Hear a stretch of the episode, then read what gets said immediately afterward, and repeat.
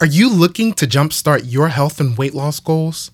Now more than ever, it's important to boost your immune system and gain control over chronic diseases that are so prevalent in our society today.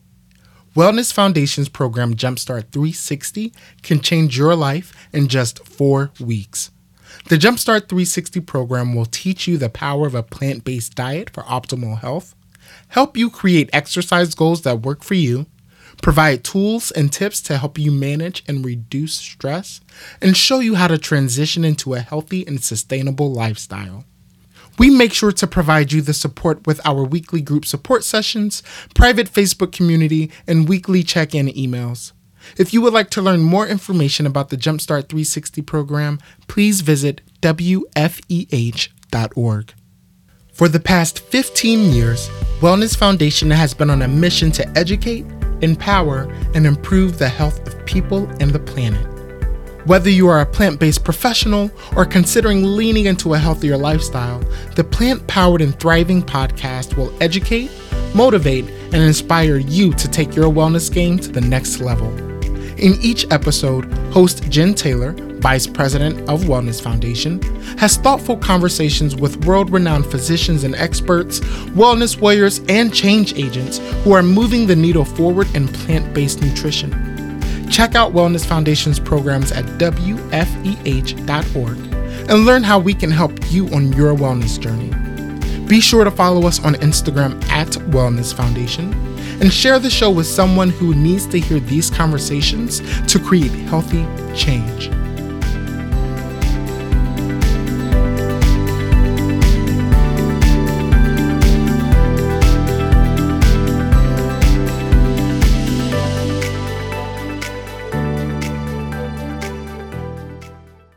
So, without further ado, I want to introduce my guest tonight, Kathy Freston. For those of you who don't know Kathy, and I don't know what rock you're living under if you don't, but Kathy has written eight books. She is an amazing advocate for animals and for wellness in general in the whole plant based movement. She literally wrote the book on protein. So, friends, whenever somebody says to you, if you're following a plant based diet, but where do you get your protein? Just hand them this. That's what I do now. Thank you. And Kathy wrote also wrote the book that really started me um, wanting to not just be plant based, but to actually go out into the world and help change the consciousness of people. And that's Quantum Wellness. This is like honestly one of my favorite books on the planet. I love it. And I'm so excited that people can get to know you and hear what you have to say because we've been saying for the last few weeks at Wellness Foundation since we've all sort of been in lockdown that this is really it's hard but it's also an opportunity for a shift that i think has needed to happen. And there's a consciousness that has to change. And i feel like this time gives us time to sit back a little bit slow down and maybe take a look at ourselves and also globally what we need to change so that we can help our own health the help of our brothers and sisters on the planet and the health of the planet and there's just nobody better to talk to about this subject than you because you literally wrote the book on it years oh, ago, way ahead of your time. Thank you. Thank you. So, welcome, Kathy. How are you doing? I'm great. I love talking to you. I love that we go back so far. Many years ago, mm-hmm. I, I, attended an event that you organized for your foundation, and, and I just love what you're doing. So, thank you for having me on, and thank you for the work that you do in the world, bringing light and consciousness and awareness and food and everything into the conversation is so powerful. So Thank thanks for having me on. Thank yeah. you. Thank you. How are you faring with this sort of new normal that we're living in? Yeah, it's interesting. I'm down in Miami with my partner, Dan Buettner, and Miami is a great place to be. We're in an apartment with, you know, beautiful view and it's warm out. So I'm, I'm grateful. I'm hyper aware of the people who are not as lucky as we are to have, you know, this kind of health and access to healthcare and the idea of just like standing by waiting for your relief check is is so incredibly stressful. So I, you know, on the one hand I'm I'm doing really well and on the other hand I churn with worry for what people are going through and they're going to go through because as you well know what one of us goes through all of us go through. I don't see it as a separate experience from from me you know? I think if you have empathy you can't help but to wonder how people are going to deal with this this trauma in their lives you know? So i feel i feel very grateful for how i'm you know healthy and okay financially you know? And i'm i'm also just amazed that people have the fortitude to deal with this thing. It's a beast. It is a beast. Yeah i'm right there with you. I've been thinking that you know when i when we first started having to be so conscious about washing our hands for the full 20 seconds and everything i would stand there thinking to myself there are so many people without access to water let alone hand sanitizer and people right. for whom like this is hard for us but people from life is much harder every single day always and and yeah. i think it, it's giving us a chance to maybe think about those things and those people and how we can use our lives to help make things a little yeah. bit better and even even if we do have that stuff i don't know about you but like i went through hell and high water to get my hands on some lysol you know and uh, when i met dan down here he couldn't find any hand sanitizer so i packed a big thing that I had at my house in California and I brought it down here. So these things, and we couldn't find beans, you know. I was actually very well prepared in California. I had these big 10 pound bags of beans and a 10 pound bag of rice and, you know, all of this stuff. But I came down here and uh, we had to find stuff and it was not that available. It's like beans are a hot commodity now, which I love but it also shows you how quickly the supply chain can get disrupted. So even if we're not one of those people who don't have a roof over their head or insurance to cover what's going on with their health, we can see how quickly everything falls apart. Like this is not nothing. I mean, it, going on a little bit longer, you know, there's run on food, there's run on sanitation items. It's it's it's no joke. It's no joke. So I think it's a wake up call. Obviously, there's been a quite a few wake up calls in the in the past decade, but I'm I'm really hoping that we all start seeing like this is serious. It's it's not just something that's going to go away and get get easier.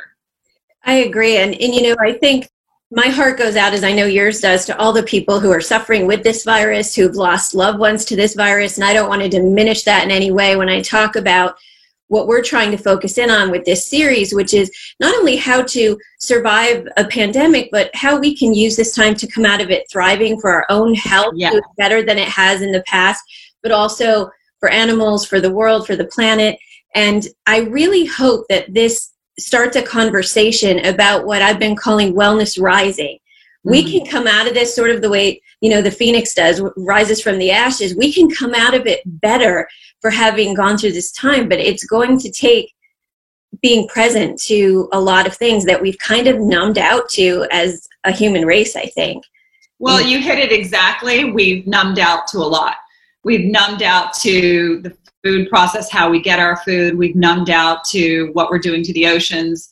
So this is sort of a shock to the system. It's like uh, uh it's like take a good look at your choices 10 steps before how, how did your food get to you? How did that all your your clothing your you know whatever any anything you consume how did it get to you? And then go 10 steps out and see what are the effects on the world? What are the effects on the oceans and the uh, other people on the on the climate? You know it's really a wake up call. And we see that it's us it's who it's we are the consumers. We are the change makers in this world. It's not that somebody else is doing it. It's we as a culture, as a collective culture, we are making this stuff happen. And guess what? There's nobody that's going to save us.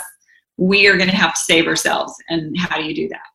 Right. And that's what we're talking about is the wellness rising. It's like you rise out of the ashes. These we are getting burned here and we're probably going to get out of this okay but there'll be another pandemic. There'll be other viruses that come along you know? So uh, we need to figure out what we need to change fundamentally foundationally in the food system because that's that's what's kicked everything off here in this virus.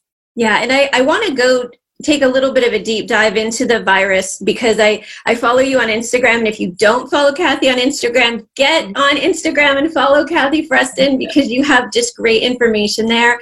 And your some of your videos are absolutely hilarious. I'm going to talk about in a little bit. but and I know you have something that's really been sort of troubling you about this virus that we haven't been talking about, which I want to talk to you about. But before that, just for people that maybe are new to plant based eating, can you just tell us? I know you get asked this question all the time, but what moved you in this direction? Oh, no, I'm happy to talk about this because it's so it's so basic. I mean, I grew up in the South and I ate everything. I mean, I ate hot dogs and steaks on the grill, and I loved chicken wings and I loved every kind of milkshake and cheese and everything. I definitely did not pop out of the womb a vegan. In fact, I was uh, probably the opposite. And if I, I, worked at Pizza Hut, and my favorite thing was the deep dish, you know, sausage pizza mm-hmm. with extra cheese. And I, if someone had told me you're going to be an activist for veganism, I'd be like, ain't no way, you know. So I just to say this is, you know, and I grew up in the South and, and we ate a lot of chicken fried steak and we didn't think anything about it. You know, food is culture. How you eat is what you do with your friends. It's, it's your family. It's your it's your social life. So I wasn't really thinking about it, but I, you know, I be I was writing about consciousness and I was writing about waking up and being more aware in your life. And I realized that the one place I didn't have a lot of awareness in was food. Like, where did my food come from? Like, is it a conscious choice what I'm eating? Is am I cool with that? Is my soul sitting right with the food that I was eating? You know, as I was thinking about this stuff, reluctantly, I I got some pamphlet in the mail by some animal organization. I don't know what it was, and it showed a cow being dragged to slaughter by a forklift. And it was, I think it was like a spent dairy cow that couldn't walk anymore. And it was shocking. And I thought, oh my God, this, this is horrible. Certainly, you know, I'm, I, I'm not any part of this, but I thought, well, I eat dairy, I eat cheese. So I kind of am part of it. So I started doing a little bit of a dive and looking into how food gets to us, specifically meat, dairy, and eggs. And as I was thinking about that stuff, I was playing with my dog, Lotzi, one day. She was a little chihuahua. And she was on her back and I was tickling her tummy and you know how dogs they just mm-hmm. they just like move with it. And I was I'm just thinking I'm so in love with this dog. She is the cutest little animal ever. And then this voice in my head said, Well, if you love animals so much, why are you eating them? Mm-hmm. And I was like, Oh crap. Inconvenient question, you know? so I started picturing Lotzi as if she were a pig or a little cow, mm-hmm. a calf. And I pictured her in the food system, you know, in a feedlot or in a, a pen and then in a line for the slaughterhouse. And, you know, my dog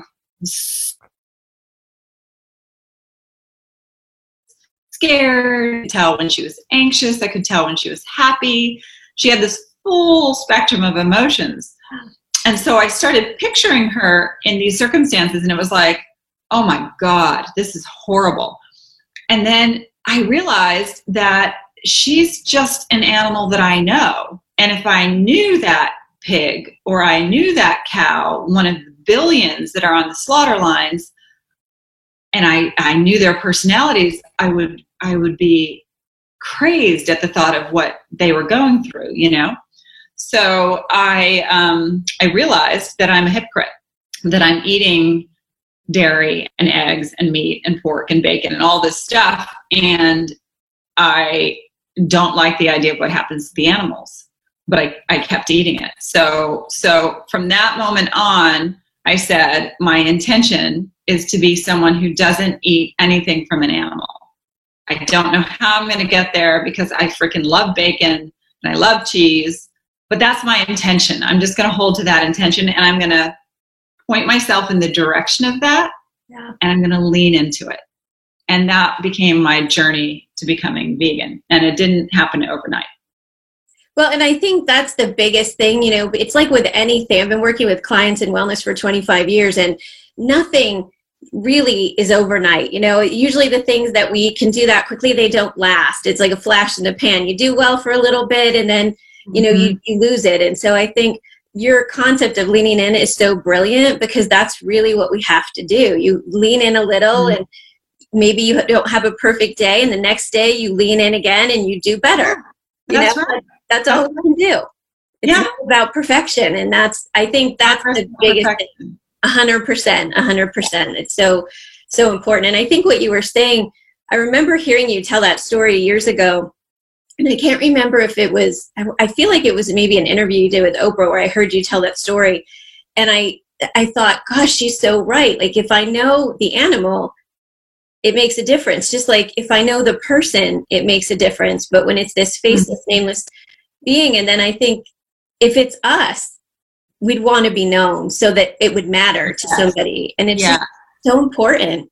Yeah can you imagine if it was you? And maybe the buddhists are right i don't know but may, you know maybe there's karma maybe who knows? But if what if we were that animal? What if we came back as that animal? I mean to to experience the, the fear like i'm i'm thinking about this slaughterhouse these slaughterhouses that are closed down because of covid you know God, those animals, I mean, what are they feeling right now? They're in this just holding area. They've been deprived of food and water, and they don't know what's going on, and the smells, and it's just this horrible sort of limbo of terribleness that they're in. What would that be like if it was us, you know?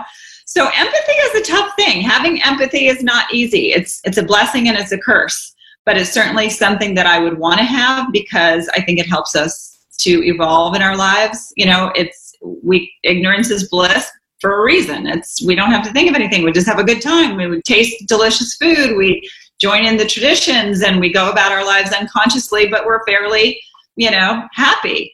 But I don't know, to me there's something more that we're here for and I think we're here personally, I think we're here to evolve, you know, to to lean towards the light, lean toward our better selves to keep making choices that hoist us up this ladder of personal evolution. And that's what I'm really interested in. And I think that's the opportunity that we have with COVID.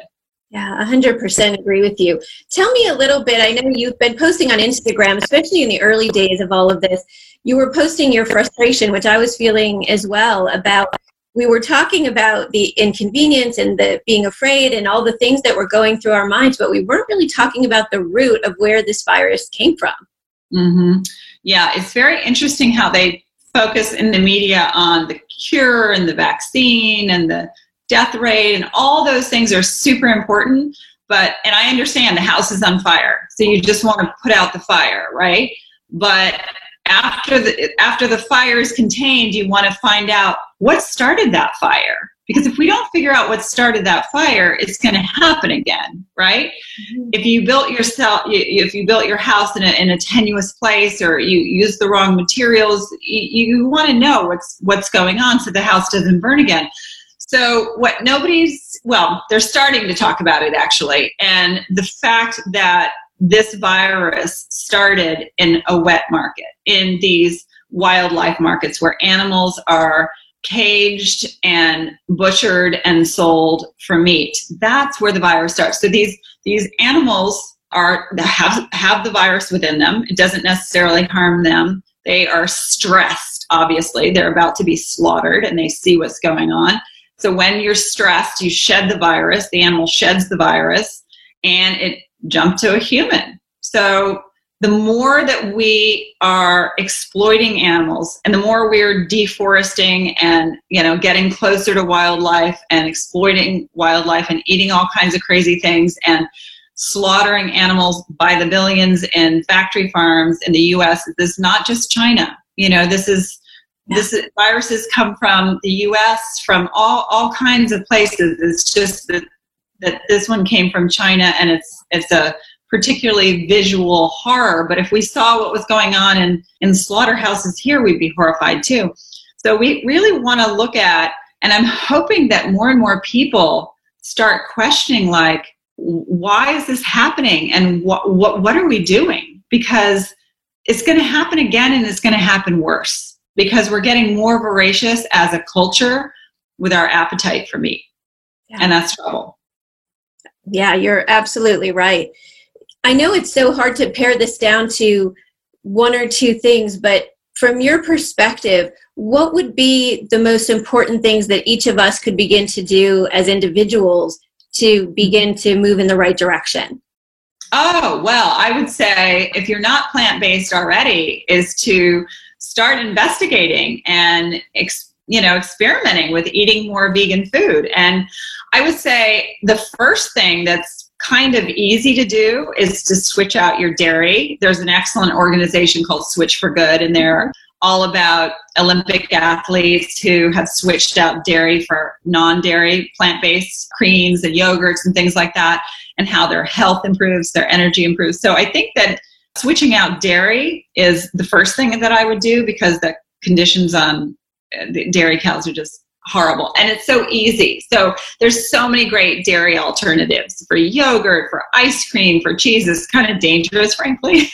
I, got, I kind of miss the days where it's like oh okay i guess i'll have a baked potato with some vegetables because that's my only option. Mm-hmm. now there's like killer ice creams and pizzas and you know whipped cream and cheeses galore. Is amazing so I, I would lean toward that and then and then also lean toward switching out your proteins. Like instead of ground beef try the beyond beef beyond meat the meat crumbles. Or or if you want to keep it super clean and whole foods do some lentils or black beans in your tacos rather than the meat. And just to sort of play with what you can switch out in terms of replacing animal foods with plant foods and and leaning toward an animal free diet yeah, I one of the things I want to touch on because when you were just talking about Beyond Meat and some of the great options that we have now with you know non-animal based foods. Oh, gosh, when I started doing this, I think it was about 25 years ago when I was mm. working with my friend Marilu Henner, and that's where I first learned about giving up dairy and all of that yeah. stuff. And and um, back then, I had to go to my local food co-op and order soy milk that had to be ordered in because there was no non-dairy. That is commitment, Jen. That is commitment. I love that. But I really, I wanted to. I was trying to cure endometriosis, and everything I read said stop eating things with hormones. And Marilu was talking about it before anybody else really was at the time. And I did her program, and I went to the store and there was no plant based milk, and soy was the only option. And now, I mean, we have so oh, many hemp and rice and everything, all kinds of stuff. It's amazing, isn't it? What are your favorite um, milk substitutes? Which ones do you love right now? Um, I'm loving Oatly, oat milk right now. It's, it's so good. They have the regular one and they have the reduced fat one, and I must admit that I like the regular one. So um, that's my favorite milk right now. I still love Silk Soy Creamer because it's just so creamy and rich in my tea in the morning or coffee. I have coffee. It's not really coffee, but yeah. So I've been I've been loving that. I, I but I'm kind of like with any. I'd like anything. I mean, I'm very particular with what I drink with my tea because I want it to be thick and creamy. So I like either the Oatly or the Silk soy creamer, or um, Trader Joe's has a great soy creamer as well.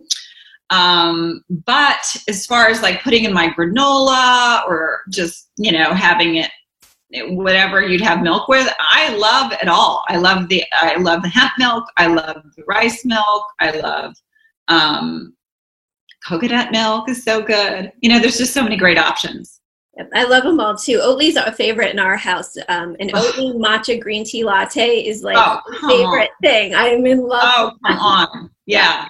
And you, so you can eat it because it's also good for you. You know, yeah. like it's giving your body things that it needs. It's just, it's, that's what yeah, I yeah. love about a plant based diet because I really can't think of any other lifestyle.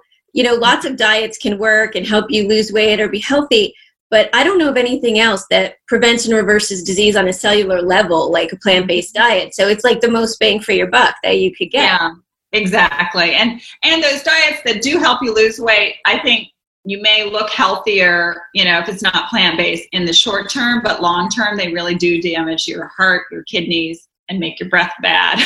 you know, things like that when you do the keto diet but things but the plant-based diet is not only good for your health. This is what feels so good to me is that yeah i could be sold on a lot of different things because of health. Like you said you could lose weight quickly or you know something gives you particular energy but to know that you are not contributing to climate change, to know that you are not contributing to water pollution, to know that you are not contributing to animal cruelty, you know, that's an amazing thing. That you only get from a plant based diet, a vegan diet. I, I like saying vegan for myself just because I think people who are plant based tend to be more interested in the health aspect of it, which is fantastic.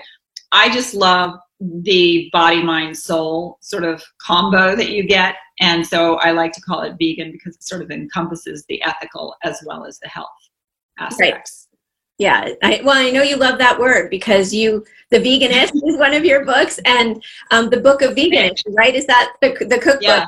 If you um, if you're looking for recipes, Kathy's book, the book of veganish, is amazing. Got lots of great recipes, and I love this book too. I've given it to a lot of people. We teach um, a program in our local schools with kids. And so we teach kids from pre K all the way through high school about plant based eating and uh, mindfulness and exercise and, and the importance of building your health while you're young so that you have it when you're older. And I've loved using recipes from Book of Veganish Thank with you. the high school kids because they really like it and those recipes are super simple. They're specifically for young adults who aren't going to bother with you know fancy ingredients. And frankly i'm someone who doesn't bother with fancy ingredients either.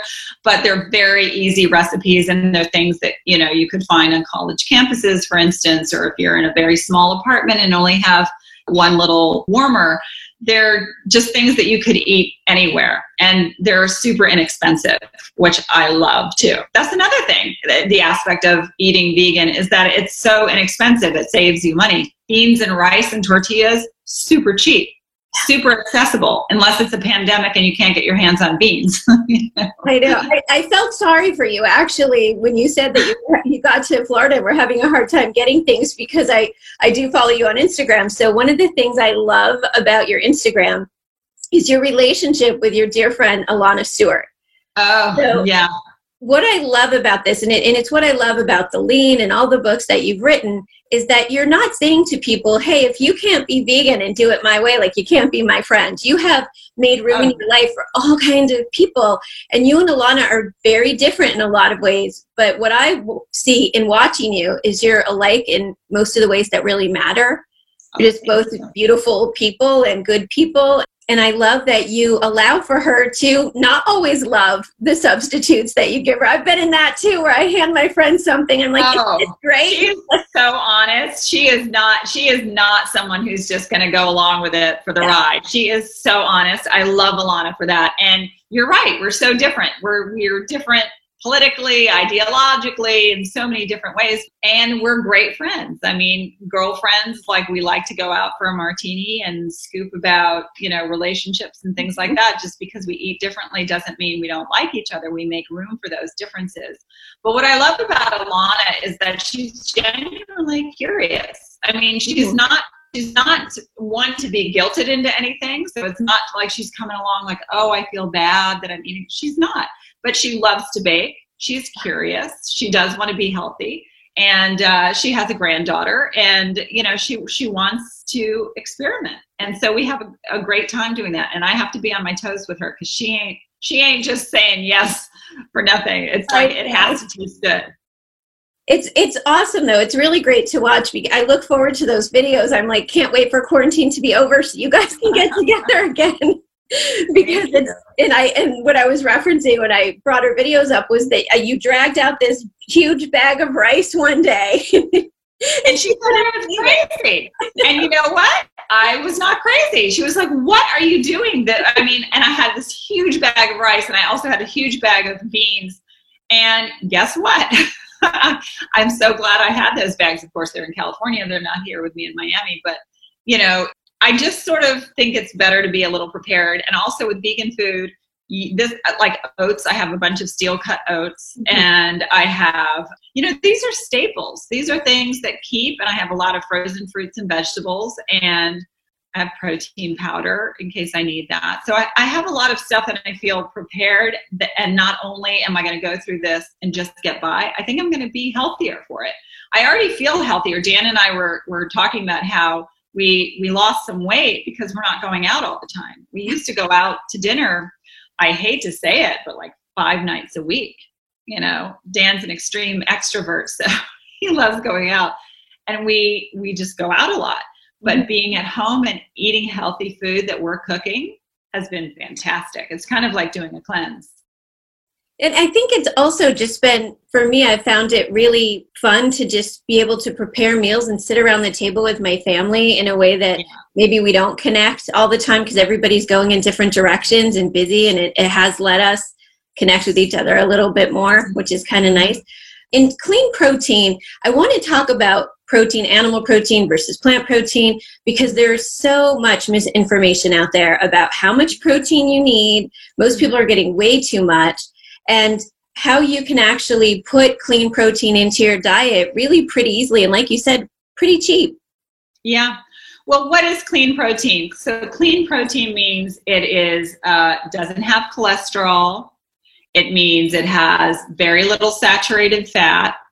It means that it doesn't have pathogens like e. coli salmonella campylobacter it means that it's keeping the environment clean. So you're not polluting you know the water system and the land and all that. You're and it's not creating climate change. Mm-hmm. and it's clean for your conscience. You know you feel clean in your soul. And that's what clean protein is. It's it's uh, you're getting all the good stuff but you're also getting fiber along with it. You know when you have animal protein you're getting zero fiber. And most most people don't get enough fiber. And fiber is like, that is the stuff you want. And nature provides that. Fiber is like the bones, it's like the skeleton of plant foods. Like we have a bone skeleton, well, plants have fiber. Mm-hmm. And when you eat it, it acts like a scrub brush. It just goes through your system and gets rid of all the gunk. You know, uh, really helps regulate your cholesterol, your triglycerides, your fat, all of that stuff and it also makes you feel really full. So you feel satiated. So you're not overeating all the time. You know animal foods has no fiber. So you it's very condensed. It's very calorically dense which is why we as humans crave it because back in the day you know availability of, of food was it was scarce. And so we crave uh, calorie dense foods. But when we eat plant-based foods full of fiber you're getting all this protein and you're feeling full and satiated at the same time, which is amazing. Yeah. So it's so so true. And I think it that's a really important thing to distinguish that clean protein does we teach the kids at our school program that clean protein doesn't leave footprints in your arteries. So animal protein footprints, but clean protein doesn't. So yeah. that's one of the ways we try to distinguish it with with the kids. And and it's amazing too i know i know you see this all the time with people that have read your books and, and done your programs. If you haven't read kathy's book the lean and you're looking for an easy way to jump into this that is a great book because you do a new habit each day. So one day you just start drinking water, and the next day you're going to eat an apple, but each day you're going to continue yeah. the habit from the day before, right? Yeah. But you're not just eating an apple or you're not just drinking water, just to make sure that. Um, you know, it doesn't sound like it's a, an extreme cleanse because it's just like you're eating everything you're normally eating, you're doing everything you're normally eating, and you're now adding in, you know, extra water and then the next day you're eating everything you normally do anyway. You're not cutting anything out and you're having this extra water and now you're adding in an apple. So and then so it's every day you add in a new habit. And what this does is it crowds out the old habits the the the, the unconscious habits the bad habits the unhealthy habits because you're doing all this good stuff now there's no room. You know it's like there's only so many hours in the day. There's only so much room in your belly so that you're you're actually not you're not hungry anymore. You, you don't have that craving anymore. And fiber is funny. It, it, it really it regulates your your insulin too. So you're you're not craving food. You don't you're it regulates the sugar in your body. So you're not on this crazy up and down thing where you you know crave something sweet and then you get you crash from it it just keeps you very even which is a great thing.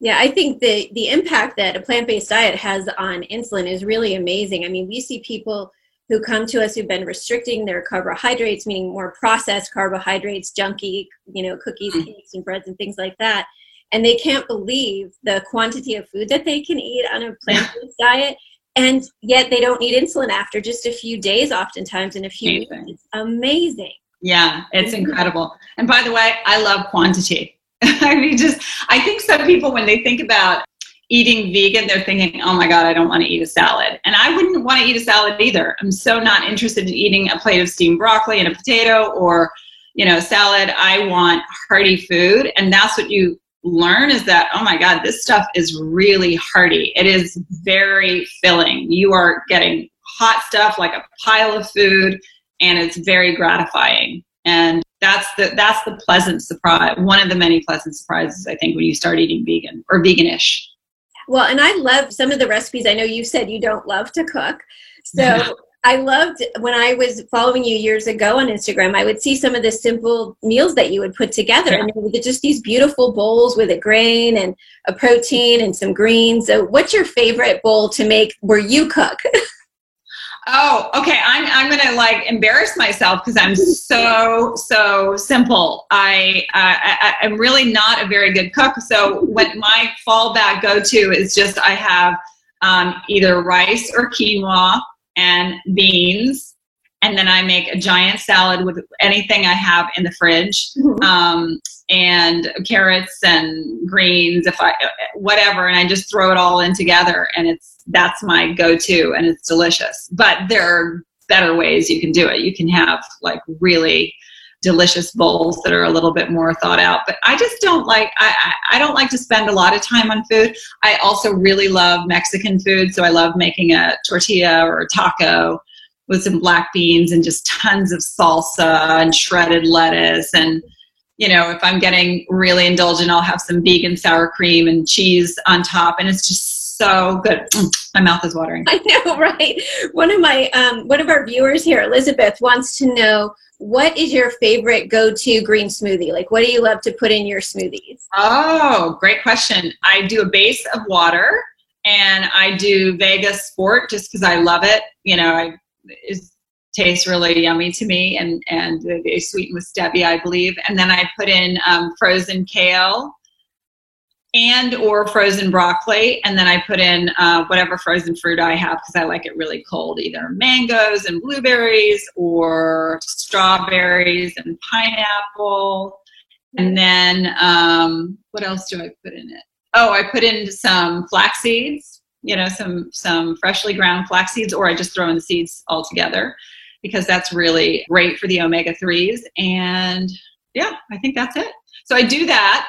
And then if I just want a nice green blend, I don't call it a juice because I don't juice. It's too much to clean for me, but I have a little NutriBullet. Mm-hmm. And I put it's always a base of water, and then I get a bunch of greens that I just always have some greens in a you know big thing in my fridge, and so I'll put in a bunch of greens, whatever they are, and then a half of an apple and a squeeze of either lime or lemon. Sometimes I have that juice; it's just juice of mm-hmm. lime, and I'll put that in, and a little bit of ginger juice.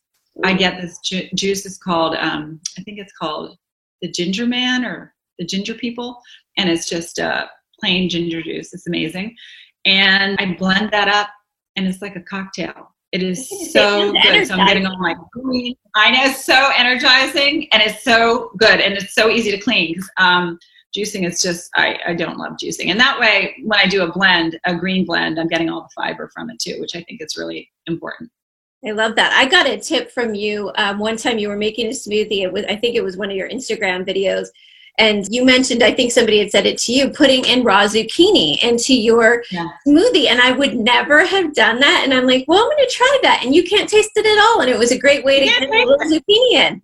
That's the thing. You can't when you have like some cold stuff and you put in some ice and other cold stuff and you mix it up. You really can't tell.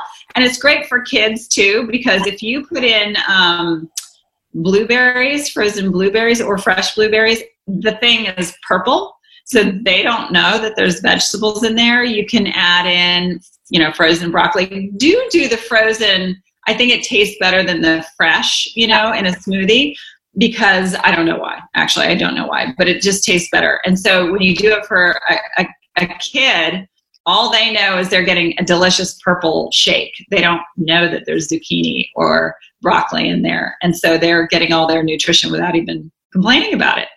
Yeah, that's what we love to do in school with the kids. So we use frozen cauliflower broccoli mix and water, zucchini. You could use almond milk or your favorite plant milk. And um, we use dinosaur kale and blueberries, and we call it a blue dino. And the kids love it. And they don't, you know, don't even taste Amazing. it. Oh, we throw a little banana in too. You want a little banana in there? Yeah, that's great. Taste, yeah, it's it's fun. So good. So we talked earlier about your partner is Mr. Blue Zones, Dan Buettner. And yeah. for anybody who doesn't know about the Blue Zones, can you talk, just tell us a little bit about it? And also, the reason I'm asking about it, one of the things that Dan found in the Blue Zones was that people that had were eating more plants, and particularly there's one food in particular that I know Dan says is the food that everybody should be eating because it yeah. helps with longevity. Can you tell us about that? Sure. Well, Dan Dan is a National Geographic explorer, and so he went about a, a, series of explorations to find out where the longest, healthiest people live, the populations in the world where they lived longest, they're the happiest and healthiest, and most vitality. And so he found these five locations Costa Rica, uh, the highlands of Sardinia, Okinawa, Japan, uh, Loma Linda, California, where the Seventh day Adventists are.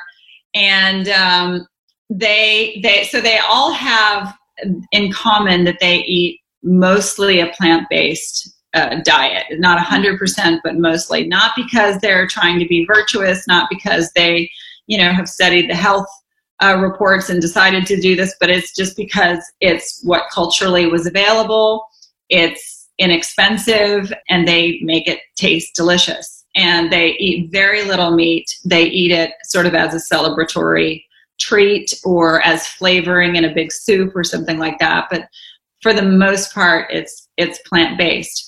And so Dan says that the the longevity food is uh, are beans. Beans are beans are the bomb. I mean, they are so packed with protein and minerals and fiber.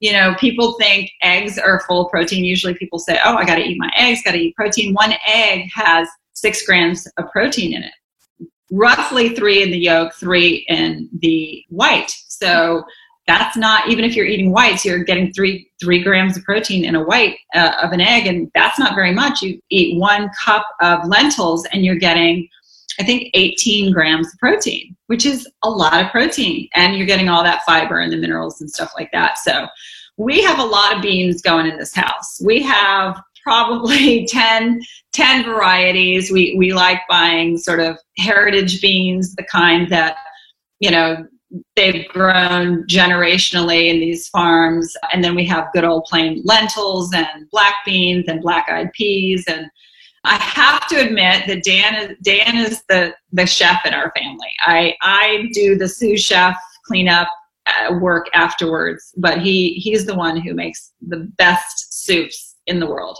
and he's got a bunch of recipes in his new book called the blue zones kitchen. I would highly recommend it. Oh there you go. Exactly. My favorite. It's so good. it's so good it's an, and it's beautifully shot. David McLain is a national geographic photographer and he just took beautiful pictures. So dan went into these these homes where these old women are still preparing foods like they used to because you know the blue zones are changing. They're getting more American diets. And so the older people have these secrets to the foods. Mm-hmm. So he wanted to capture them and go into their kitchens and, you know, write down what what exactly goes into these foods. And they're pretty pretty simple and pretty delicious. Yeah, no, I, I agree. This is a great cookbook to add to your collection. I mm-hmm. love it. I, I think it's you know it's funny because you and I, one of the things we have in common, I'm also a very introverted person. I have to be extroverted in my work, but I, I tend to be a very introverted person. So when all of this was happening, my friends were going crazy having to be at home. And I'm thinking, this is some people's worst nightmare, but it's sort of like what I've been training for my entire life because I tend to be an introvert. I have time to read a book. That's great. exactly. I'm like, oh, I just need to stay home. But one of the things that I love about what's happened with your relationship with Dan is one of the things in the blue zones that Dan found was the importance of social connection that we have to have community in our moais and just have people that we're you know in community with and connecting with. And it looks like you're you're doing a lot more of that since you've been with Dan. You guys are connecting with neighbors, and can you tell me that? Um, he's totally changed my lifestyle for sure. Because I, being an introvert, I'm like, I just want to sit up on a hill, read a book, and you know, maybe see one person a day. But Dan is loves he, and he's right. I mean studies show that people are happier if they're connected in their communities you know so uh, where we live we get to know our neighbors. We have our neighbors over for happy hour and vice versa. We go over there. We look in on each other. This is all sort of blue zones. This is what they do in these cultures is they look after each other. And he created well it's, it's called a moai and it's i think it started in okinawa. These these women would come together as children and they were friends for their whole lives and it's called a moai and they sort of share good news and their stress and look after each other. If someone doesn't show up for a card game they go and mm-hmm. see what happened. And there's this security of knowing that you have a community of people who cares about you. You know i think in this day and age where we're all well not during pandemic but when we're all going going going and so aggressively chasing our dreams, we forget about the simple pleasures of just community, just being with people who we feel comfortable with, who we can share a glass of wine or a cup of tea with, and how how good and solid and simple that feels. And that leads to wellness. Yeah, it's for sure. It's soul nourishment. You know, it's, it's is as important mm. as the physical nourishment side of it. I think absolutely. Absolutely. We have a, a question for you from Courtney, and she wants to know what your thoughts are and how much of a role mental and emotional health plays on our relationship with food. So oh I, my gosh, yeah. You know, emotionally, I think we look to food to be connected to our communities, right? And I think that um, as someone who's vegan, I found that challenging at first, you know, when we had Thanksgiving or burgers or whatever. And so I think that now we've come to a point in the culture where it's so normalized, yeah. where if I'm going to someone's barbecue, I'll just say, Do you mind if I bring some? some you know some of my own food and well i, I don't even ask i just do but um, I, I usually ask if i can bring some for everybody else and so then i get to feel connected i don't feel isolated you know i think that we all eat differently and so we can tend to feel isolated. And that's just not the case anymore because it's it's so ubiquitous this kind of food and it just makes you feel happy. To me it makes me feel happy to know that i'm doing something light in the world that i'm sparing an animal's life that i'm you know contributing to something good and that i challenge myself frankly. You know i think it feels really good when you challenge yourself and you actually rise to the occasion. There's a pride there, like, okay, I can do this. I set my sights on something and I can do this. So I think that it brings brings me a lot of happiness and studies show that that that eating that way and being healthy in your life actually does contribute to a really good mood. So food food is food is our emotion, it's our connection, it's our sense of it's what we do at least three times a day. It's who we are. It's we're saying this is who I am. This is what I believe in. This is what I stand behind. And it's a joyous thing when you're eating food that doesn't bring suffering, but in fact brings healing. That makes you feel really good. Yeah, that it, that reminds me of something my mom used to say. She always used to say, "If you can't help, at least be harmless." Mm. And I would I think about that in terms of animals and people and and if what we do and being part of the solution because that's really to me what a vegan lifestyle a plant-based lifestyle is all about is and being consciously aware of things mm. is that you're you're helping to be part of the solution instead of contributing to the problem. And healing you know healing and not harming like what could be better than love that. and that? is it's empowering. So even though it's like okay i'm, I'm not going to harm i'm just i'm going to heal myself but it's empowering because you've done something that actually does have an effect. It has a ripple effect. It has a, an effect on your health, your sense of well being, your level of energy. It has an effect on your immediate surroundings. You know, I'm affecting my boyfriend, who's affecting his family. We're affecting our neighbors because they're coming over and, you know, eating burgers or, or whatever we're making and they're discovering new foods. That's rippling out.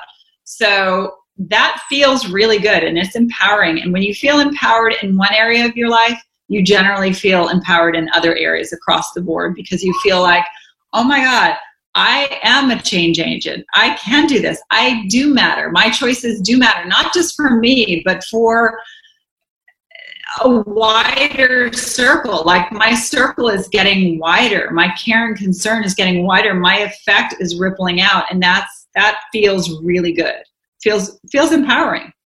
Yeah, I, I agree. How do you feel personally that we could come out of this, both as individuals and just collectively as humanity, is that wellness rising that I was talking about? What what things do you feel like people could begin to do at home starting tomorrow to begin to make a little shift? I know we talked about, you know, giving up maybe dairy, swapping some things out, but how do you think people can do that in a way that will allow them to to kind of stick with it because i think your your whole point about progress not perfection is so mm-hmm. important that you don't mm-hmm. just start and get feel defeated because maybe your day is not perfect mm-hmm.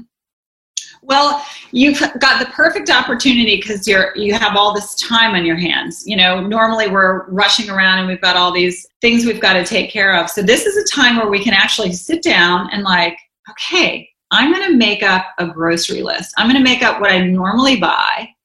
And I'm going to say, okay, this I usually get milk, butter, ice cream, yogurt. So, and then I can do my research online and see what alternatives look good, what people are saying, so that when I go grocery shopping next time, I have a full grocery list.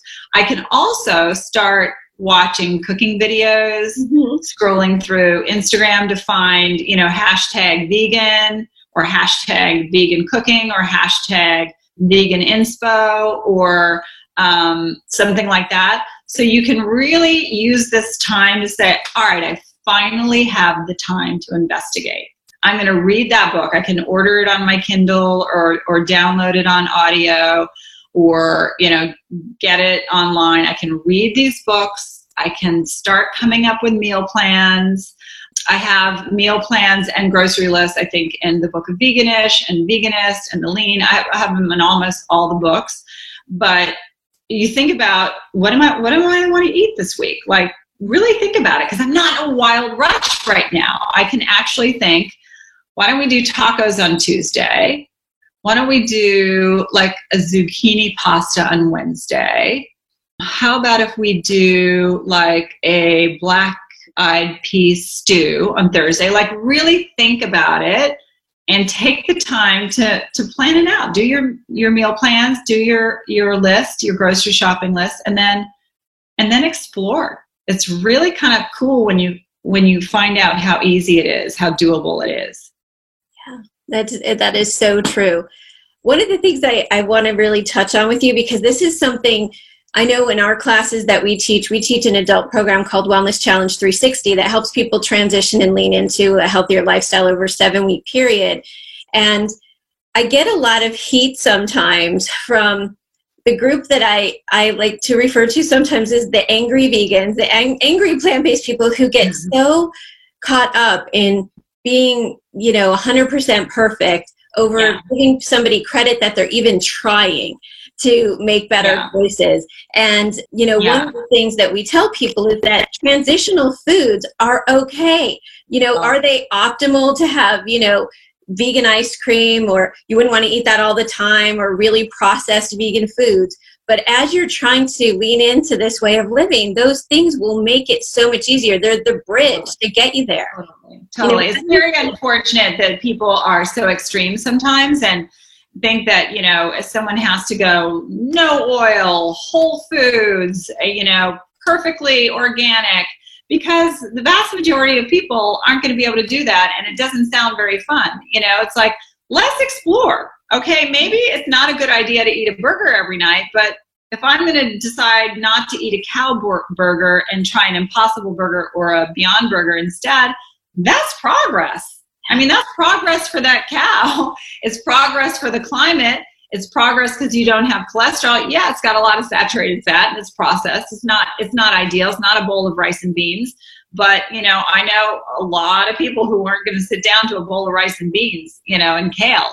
It's just not going to happen. They may in six months, mm-hmm. they may in a year but let's just get going and experiment and uh, you know to the, so to say those people if if someone's giving you a hard time you just say progress not perfection i'm leaning in yeah that's, that's it. it. that is the perfect perfect answer because it's so it's so important to give each other credit for anything we do that's moving us in the right direction if you're moving the needle forward you're moving the needle forward totally and, yeah totally it's great. And when I when I first started, believe me, I was not a, a healthy vegan at all. But as and I I'm getting better still. I'm still a work in progress. I mean, I'm totally vegan, but I'm still like you know I'll love a good frozen pizza every once in a while. I love you know I I love vegan donuts. I mean, it's definitely not ideal and the more the more years go by the healthier i get because i get more comfortable i you know learn how to choose things better but i don't want to shut myself down just because i just think oh i'm never going to have another donut again in my life. I can't do that. I want to you know i want to enjoy i want to enjoy my life. And i want to have a birthday cake and i want to you know just partake in in all the great and fun things in life. And life is meant to be enjoyed. And and you keep leaning in you keep making healthier and healthier choices but you give yourself some room some space that's great advice. I have a couple more questions for you before we wrap up, but I just want to mention two things to our viewers. So, one is if you um, like Kathy on Instagram and you also go to Wellness Foundation's Instagram and like us as well, um, we'll be posting something later today after this video airs about how you can enter into a drawing to win a bundle of Kathy's books. So we have a whole bunch of Kathy's books for you. So if you always wanted to read all of her stuff, we have a way for you to do that. So we'll be posting that on Instagram. And the other thing is for anybody who does want to lean into this, we have a resource available for you on our website, which is wfeh.org, and we'll link you to it but it's called the Thrive in Five Guide, and it's a five day meal plan with shopping lists and everything to help you dive into a plant based diet. But when we created it, one of the things that I was really had to make sure happened was I couldn't stand it when you did a meal plan and you bought all this produce and then you only used a little of it in the recipe so that by the end of the week you had it rotting in your produce drawer. So we made sure that everything you buy at the beginning of the week you use by the end of the fifth day. So we wanted to oh, keep that in mind and also it's very time friendly. So you cook uh, once and you eat twice for each recipe. So we hope that that will help people. So do go and download that. It's totally free on our website to help you. So great to have support like that, Jen. That's awesome. What are your favorite um, sources, Kathy, for the scientifically evidence-based mm-hmm. you know websites and places that you go to to get your information? Oh excellent question. Thank you. Let's see. I love nutritionfacts.org that is like you can type in anything. Uh, hemorrhoids um, eczema breast cancer energy whatever interest you have that you want to find out like how to do it better or what what the science is behind it uh, Dr. Michael Greger explains everything, and it's all peer reviewed studies. Everything that he says mm-hmm. is backed up by studies. So that's, I just love that. I also love Physicians Committee for Responsible Medicine, PCRM. So that is an organization of doctors and dietitians and any medical thing you need help on or want to know like is is a vegan diet healthy for a toddler? How about pregnant women? And you know what's the best diet if i'm trying to lose weight? Uh, dr neal barnard and his group of doctors and dietitians are amazing. So i love those two resources for anything that's health related science medical and then for like being up in the world of changing changing things i love the good food institute good food institute is all about bringing in healthier proteins mm-hmm. and making the food system more just and making prices accessible and really lobbying washington and lobbying governments and really trying to change things so that plant-based uh, get a better better shot at succeeding. So, Good Food Institute is full of great information. I also love Switch4Good, which is a you know athletes getting rid of dairy. I think that's really powerful to see what what athletes are eating so that they are strong and have lots of energy. And then I, I love PETA and, and I think PETA is just great for all the ethical questions you'd ever have about food or clothing or anything like that. You know, it's it's you can sort of count on them to to let you know what what's what. Yeah, I think that. I mean, uh, there's a bunch of stuff, but that's a good place to start. Yeah, those are great ones. NutritionFacts.org and PCRM are at the top of my list as well. We actually we're going to be interviewing Dr. Neal Barnard in a couple of weeks. Oh, so we'll talk to him. Yeah. That's- he's so brilliant. He's so brilliant, and he's just a steady voice in in health, where he really can break down what is real. Like sometimes you'll read something in the paper, and you're like, "What is that? What are they?" And you know, he kind of explains this is how they did the study. This is how they rejiggered the study to get the results they wanted, like the egg board or something like that. So he's just a brilliant voice uh, when you want to understand food and science. Yeah, and, the, and PCRM's been doing amazing work for so many years, standing mm-hmm. up and, and advocating on behalf of, of animals and human health. They're, they just do extraordinary stuff. We feel very lucky to have him on our advisory council. He's, he's an yeah. amazing guy. Um, one of the other organizations that I think you're just talking so much tonight about animals, if you ever have the opportunity to visit an animal sanctuary, I happen to live right now very close to Farm Sanctuary in Watkins Glen, New York, and it just it changes you. It gets really hard to go to a place like that, and, isn't it? I know it's really when you meet the animals up close and you see their personalities you know, I have a friend in Arkansas. Her name is Jennifer Barrett, and she she and her husband have yeah an amazing farm. They they were chicken farmers, and they they shifted. Now they're vegan, and so they have all these animals that are essentially rescues because they didn't send them to slaughter. You know, to really meet these animals, I, I would definitely recommend that you follow her. Her name is Jennifer Barrett. I mean, you probably do, but anyone else the animals, you just see their personalities the cows, the goats, the chickens, you know, and they're just characters. It's fantastic. And like you said, it changes you when you meet the animals and basically see what was on your plate. You know, that's that's who that animal was.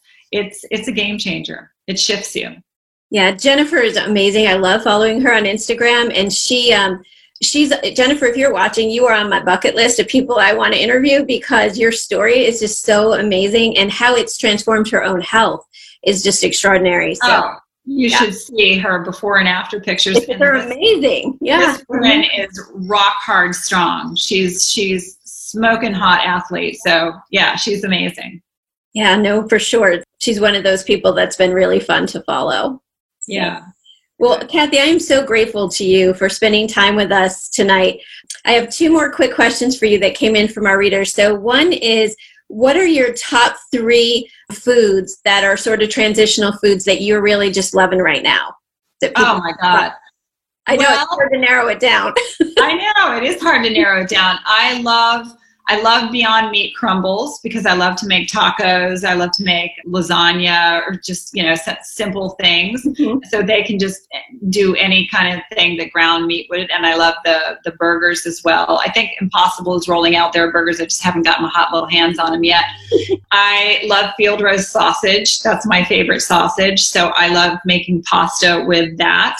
And sometimes I just make um, like sausage and peppers. I think that's really good. And then Craig's vegan ice cream is my favorite ice cream out of California, and he will ship boxes to you of ice cream, and it's killer. It's so good. So it'd be dangerous yeah. to have boxes of ice cream shipped to our houses. No cartons. He ships you a box with these cartons, and they're so good. Yeah, awesome. so good. Well, thank you so much. I, as I mentioned at the beginning of uh, our interview, Kathy was really a game changer for me. I, I was already on the plant based path, but when I read Quantum Wellness, that was the book that made me realize this was more than just about my health, which is why I first started eating this way. This was about a much bigger issue. And you have a chapter in Quantum Wellness called Be the Change. And when mm-hmm. I read that chapter, there was a part of it that just it jumped out and it grabbed me by the heart and I had heard Dr. Barnard talk not long before that about the statistics for kids that were born in the year 2000 and the number of them that would develop type 2 diabetes by the time they graduated high school. And after I heard that and read your book, I literally wrote in my journal because I'm a big journaler you must find a solution to this. We have to find a solution. And that's literally what made me go back home into the Wellness Foundation and begin to write the programs that we've now used to help 20,000 kids on the east end of Long Island. And um, so you were a huge inspiration, and you didn't know when you were writing that book that there was a paragraph that was going to grip somebody and move them to action. So I can't recommend to you all enough to pick up this book because it for the times we're living in right now and the shift that needs to happen and the light that needs to be put on the dark places this book will move you to to want to do something.